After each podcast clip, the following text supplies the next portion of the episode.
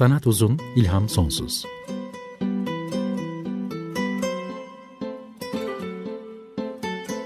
Sanat üzerine psikolojik sohbetler.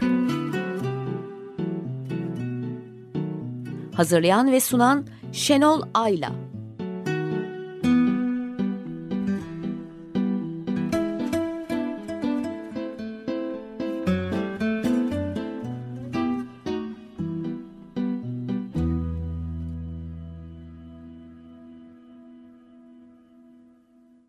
94.9 Açık Radyo'da Sanat Uzun İlham Sonsuz'dan merhaba. Ben Şenol Ayla.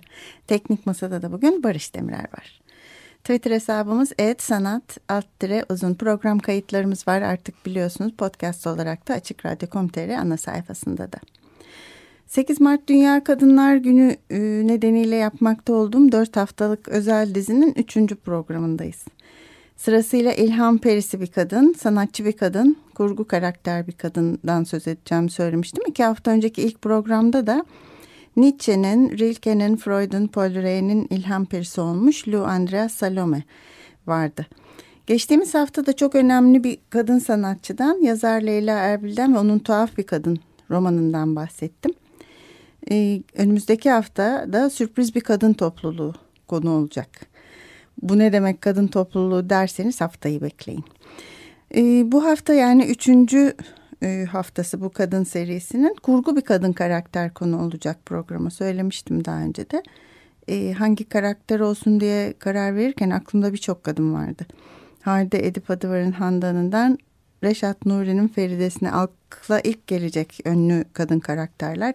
Shakespeare'in Ophelia'sından Sevgi Soysal'ın Tante Rosa'sına, Jane Austen'ın karakterleri hatta son zamanların daha popüler hacker'ı Lisbeth Salander'e kadar edebiyatın sayısız ünlü kadın karakteri aklımdan geçti ama hiç kahraman olmayan, hiç üstün olmayan, hayatta bir başarısı ya da örnek alınacak bir şey olmayan, başarılı ya da başarısız da diyemeyeceğimiz, yazıldığı dönem bir tarafa bugün hala ayrıksı duran bir kadın karakterden konuşmak istedim bu bölümde. Aslında yaralı da bir kadın karakter ve çok da başarısı olmayan. Holly Golightly. İsmi tanıdınız mı? Ee, böyle tanımış olmamanız çok mümkün. Tiffany'de kahvaltı desem. Ee, evet bu hafta Truman Capote'nin Breakfast at Tiffany's, Tiffany'de kahvaltı romanının kahramanı Holly Golightly'den söz edeceğim. Kadınlar Günü yaklaşması nedeniyle. Bu kadın karakter bir yana bu roman ve romandan uyarlanmış e, film için ilginç bir durum daha var bence. Ursula Le Guin demiş ki Edebiyat her zaman küçük bir kalabalığın ilgisini çeker. Geriye kalan kitlesel olan her şey doğası gereği poptur, piyasadır. İşte Breakfast at Tiffany's'te bu görüşü doğrulayan iki farklı yapıya sahip. İkisine birden sahip. Romanı ne kadar iyi edebiyatsa ve filmine kıyasla nispeten küçük bir kalabalığa eriştiyse... E, filmi de o kadar popüler üzerinden e, yıllar geçtiği halde 50 yıldan fazla geçtiği, 60 yıla yakın geçtiği halde hala popüler, dünyada ikon olarak varlığını sürdüren bir karaktere sahip. Bundan da biraz bahsedeceğim. Bu karakteri seçmemin bir nedeni de bu ikilik oldu. Ee, saat sabah 5.45 New York, Manhattan'ın 5. caddesi 727 numaradaki Tiffany mücevher mağazasının önü. Sarı bir taksi gelip şık gece elbisesi içindeki Holly Golightly'yi indirir. E, yere kadar inen siyah tuvaleti bu. E, Givenchy'nin tasarımı olduğu bilinen. inci gerdanlı güneş gözlükleriyle Holly mücevher mağazasının vitrinine yaklaşır. Elindeki kese kağıdından bir çörekle bir kahve e, bardağı çıkarır. Kağıttan bir bardak. Vitrindeki değerli takılara dalıp giderken Elindeki çöreği yer kahvesini içer. Hiç acele etmez. Yavaş yavaş e, yer ve içer ve vitrindeki mücevherleri de dikkatle inceler. Bu kahvaltı belki de dünyanın en ünlü kahvaltısı. Tiffany'de kahvaltıdır.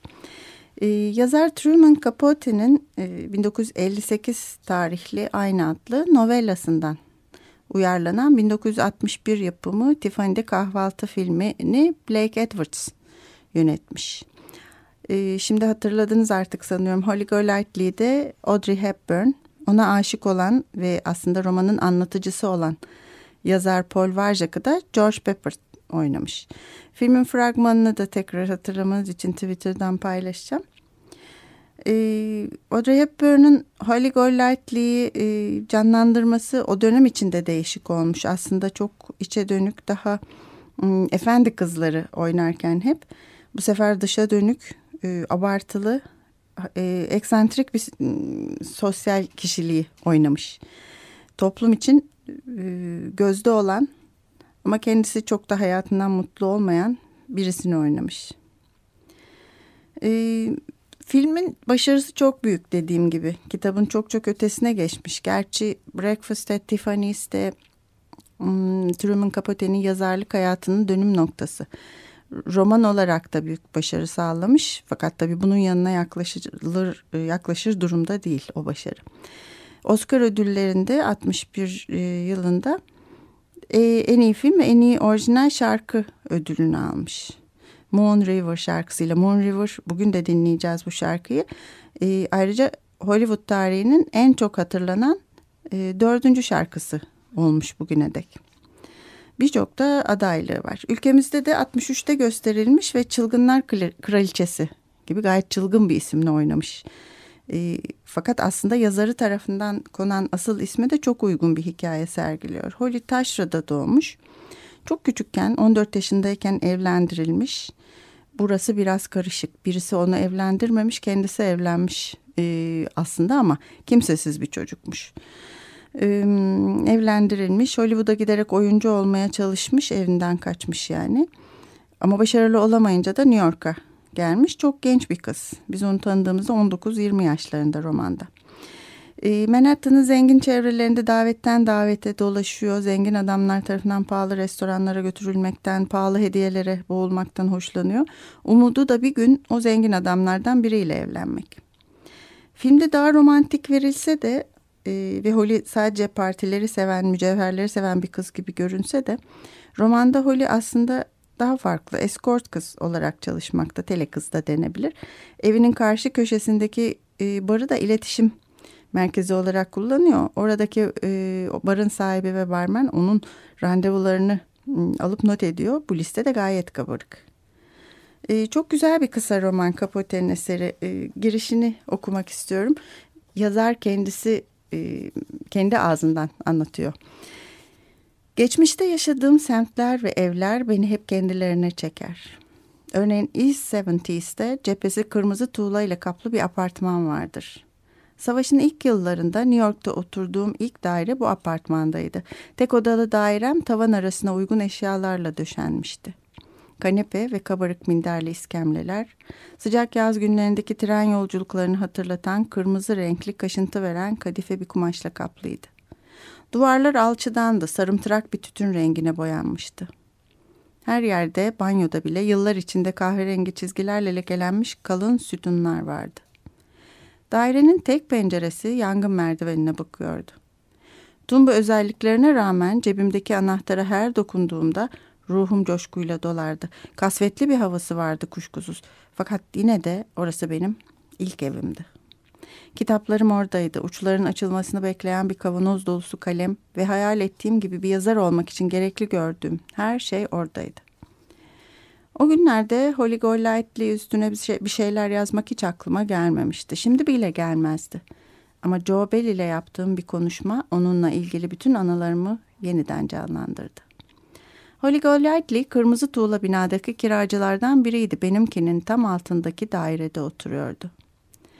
Joe gelince o da Lexington Avenue'nun köşesindeki barı işletmekteydi. Hala da bu işe devam ediyor. Hem Holly hem de ben günde 6-7 kez buraya giderdik. Her zaman içki içmeye değil, kimi zaman telefon etmeye. Böyle başlıyor roman. Ee, buraya sık sık gidiyorlar çünkü dediğim gibi burayı iletişim merkezi olarak kullanıyor ve randevularını buradan alıp veriyor Holly. Aslında aradığı şey çocukluğundan beri bulamadığı güvenli bir yaşam. Tiffany mağazasında bulduğu şey de bir anlamda o güvendir. Orada o şık, şık elbiseli adamlarla birlikteyken o gümüş ve timsah derisi cüzdanların hoş kokusunu alırken insanın başına kötü bir şey gelmez der. E, zaten sosyete davetlerinde sabahladığı gecelerin ertesinde onu Tiffany'ye çeken şey de budur. Güvenli bir geleceğin hayali. Holly bir yandan bu hayal içinde yaşarken bir yandan da özgürlüğüne ve plansız hayatına da düşkündür. Kimseye hesap vermez, bağımsız olmaktadır, kural tanımamaktadır.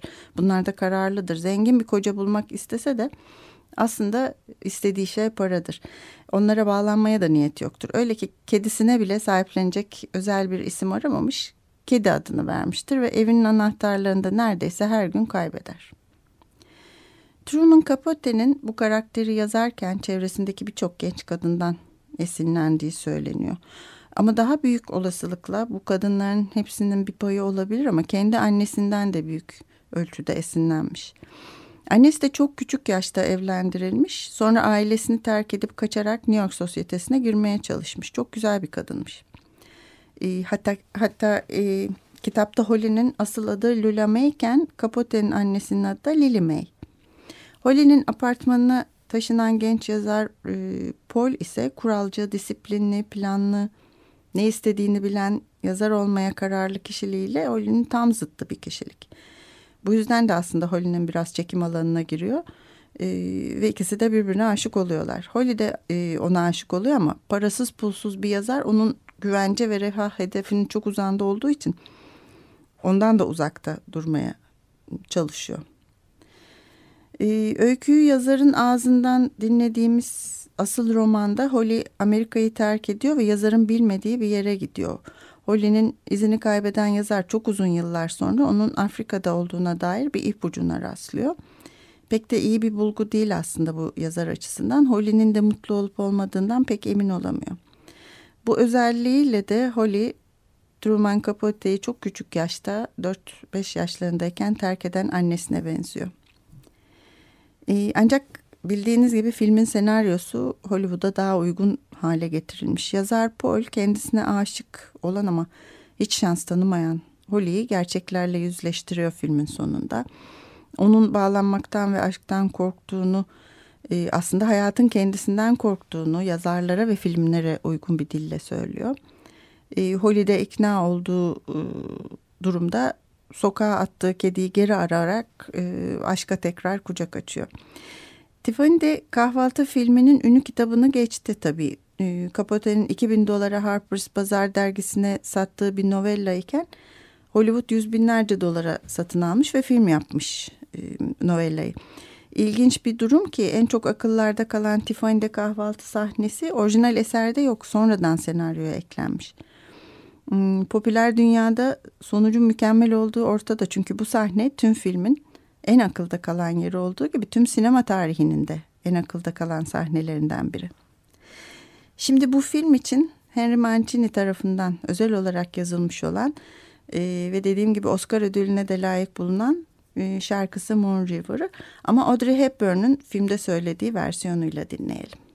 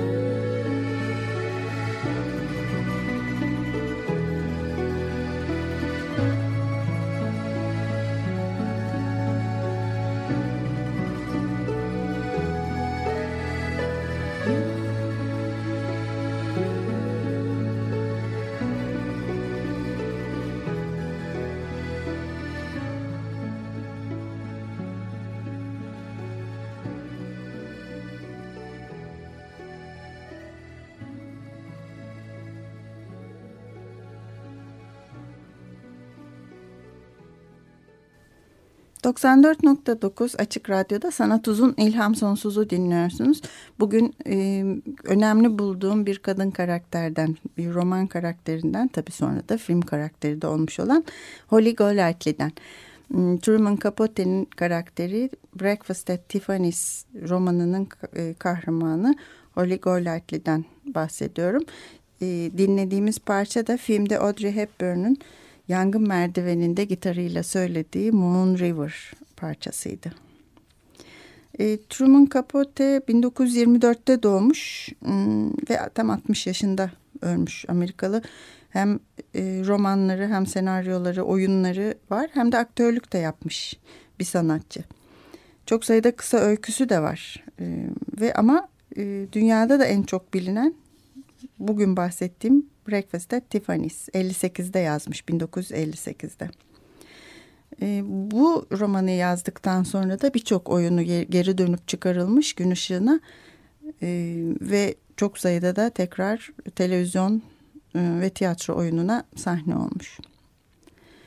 E, dediğim gibi Capote çok küçük yaşta annesi evi terk edince teyzesinin yanına gönderilmiş ve aslında çok sorunlu bir çocukluk geçirmiş. Çok uzun süre annesini görememiş. Hmm, ve ama kendisini de yazmaya meraklı bir çocuk olduğunu fark edip 8 yaşından itibaren yazar olduğunu söylemiş kendisinin. Ve e, çocukluğunu tamamlayana gerçekten yazar olana kadar da e, bunu bırakmamış ve yazmış. E, romanda çok güzel e, tarif ettiği sahneler var Capote'nin. Kaygıyı, Holly zaman zaman şiddetle kaygı yaşar ve kendince tarif etmenin ve yatıştırmanın da yolunu bulmuştur bu kaygıyı. Bunu da kitaptan okumak istiyorum. Kediye hala sarılmaktaydı. Başını gıdıklayarak zavallı aptal dedi zavallı atsız aptal. Bir adı olmaması biraz güç oluyor. Fakat ona bir at takmaya da hakkım yok. Birinin oluncaya dek beklemesi gerek. Biz birbirimize bir gün ırmak kenarında rastladık. O özgür bir hayvan tabii ki ben de öyleyim. Ben gerek kendimin gerek benim olacak her şeye ait olduğu yeri buluncaya dek hiçbir şeye sahip olmak istemiyorum. Henüz bu yerin de nerede olduğunu bilmiyorum ama bu yerin nasıl bir yer olduğunu biliyorum. Güldü ve kediyi yere attı. Tiffany'ye benziyor. Cevhere beş para değer verdiğimden değil elmasa hayır demem. Fakat kırkından önce elmas takmak da çok saçma. Hatta o zaman bile tehlikeli. Elmas yalnızca çok yaşlı kadınlarda iyi duruyor. Maria Uspenskaya. Buruşukluklar ve kemikler, beyaz saç ve elmas. Sabırsızlanıyorum. Ama Tiffany için deli olmamın nedeni bu değil. Dinle. Kötü kırmızılığa yakalandığın günleri hatırlıyorsun değil mi? Keder mavileri gibi mi diye soruyor yazar. Hayır diyor Holly. Hayır keder mavilerine şişmanlamaya başladığın ya da çok uzun bir süre yağmur yağdığı zaman yakalanırsın. Yalnızca kederlenirsin o kadar.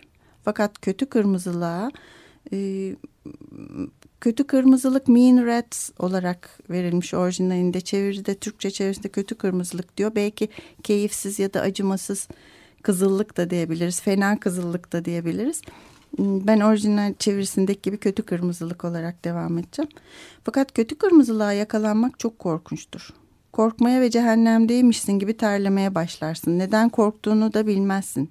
Yalnızca kötü bir şey olacaktır. Fakat ne olacağını bilmiyorsundur. Bu duygu hiç yaşadın mı? Oldukça sık sayılır. Bazıları buna sıkıntı derler. Peki sıkıntı diyelim fakat bunun önüne geçmek için ne yapabilirsin? Şey içki işe yarayabilir. Bunu denedim. Aspirini de denedim. Rasti afyon içmenin iyi olacağını düşünüyordu. Bir süre onu da kullandım. Fakat bu yeni bu beni yalnızca kıkır kıkır güldürüyor.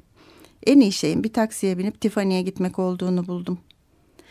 Oranın sessiz ve gururlu görünüşü beni bir anda durgunlaştırıyor. Orada kimsenin başına kötü bir şey gelmez.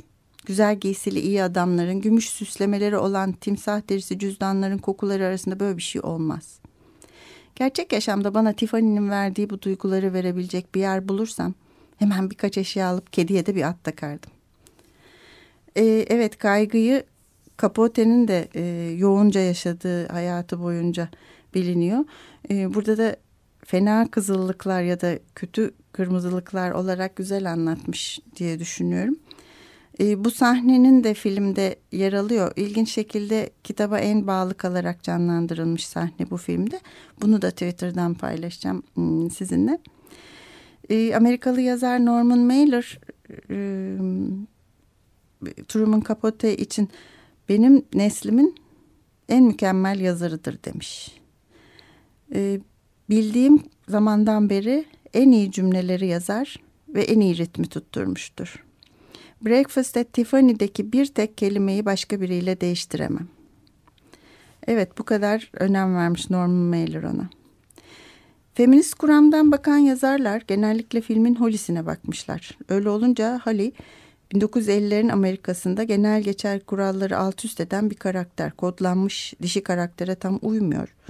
Evlenip evinde oturmayı bekleyecek kadın değil yani domestik bir nesne olmayı da reddediyor. Kendi kurallarını yazıyor ama dişi arzu nesne de, nesnesine de tam uymuyor. Marilyn Monroe ya da Jane Mansfield gibi. Onlara da benzemiyor.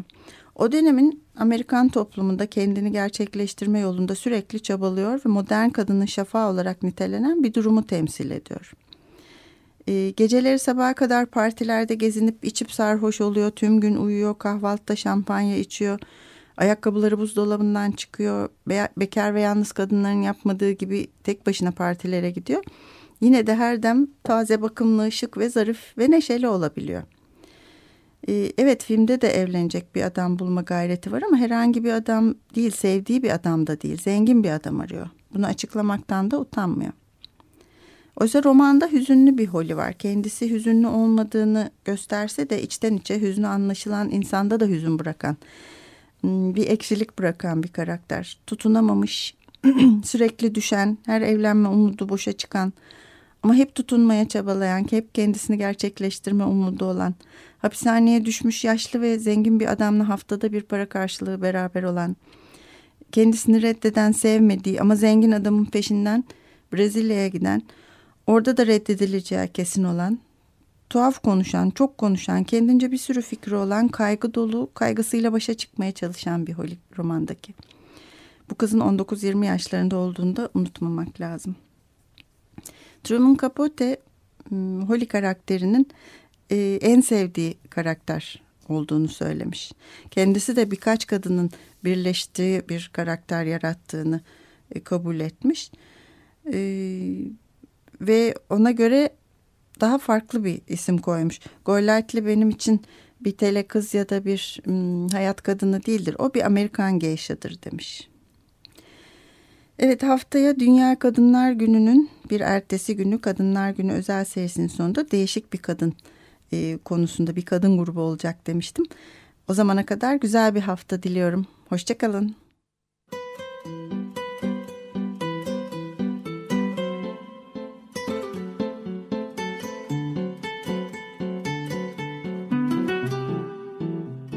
Sanat uzun, ilham sonsuz.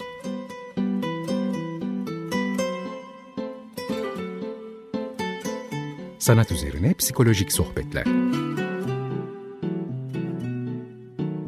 Hazırlayan ve sunan Şenol Ayla.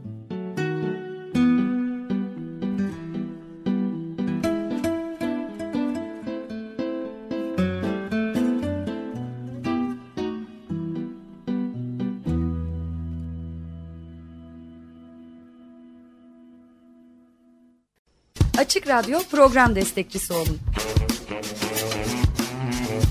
Bir veya daha fazla programa destek olmak için 212 alan koduyla 343 41 41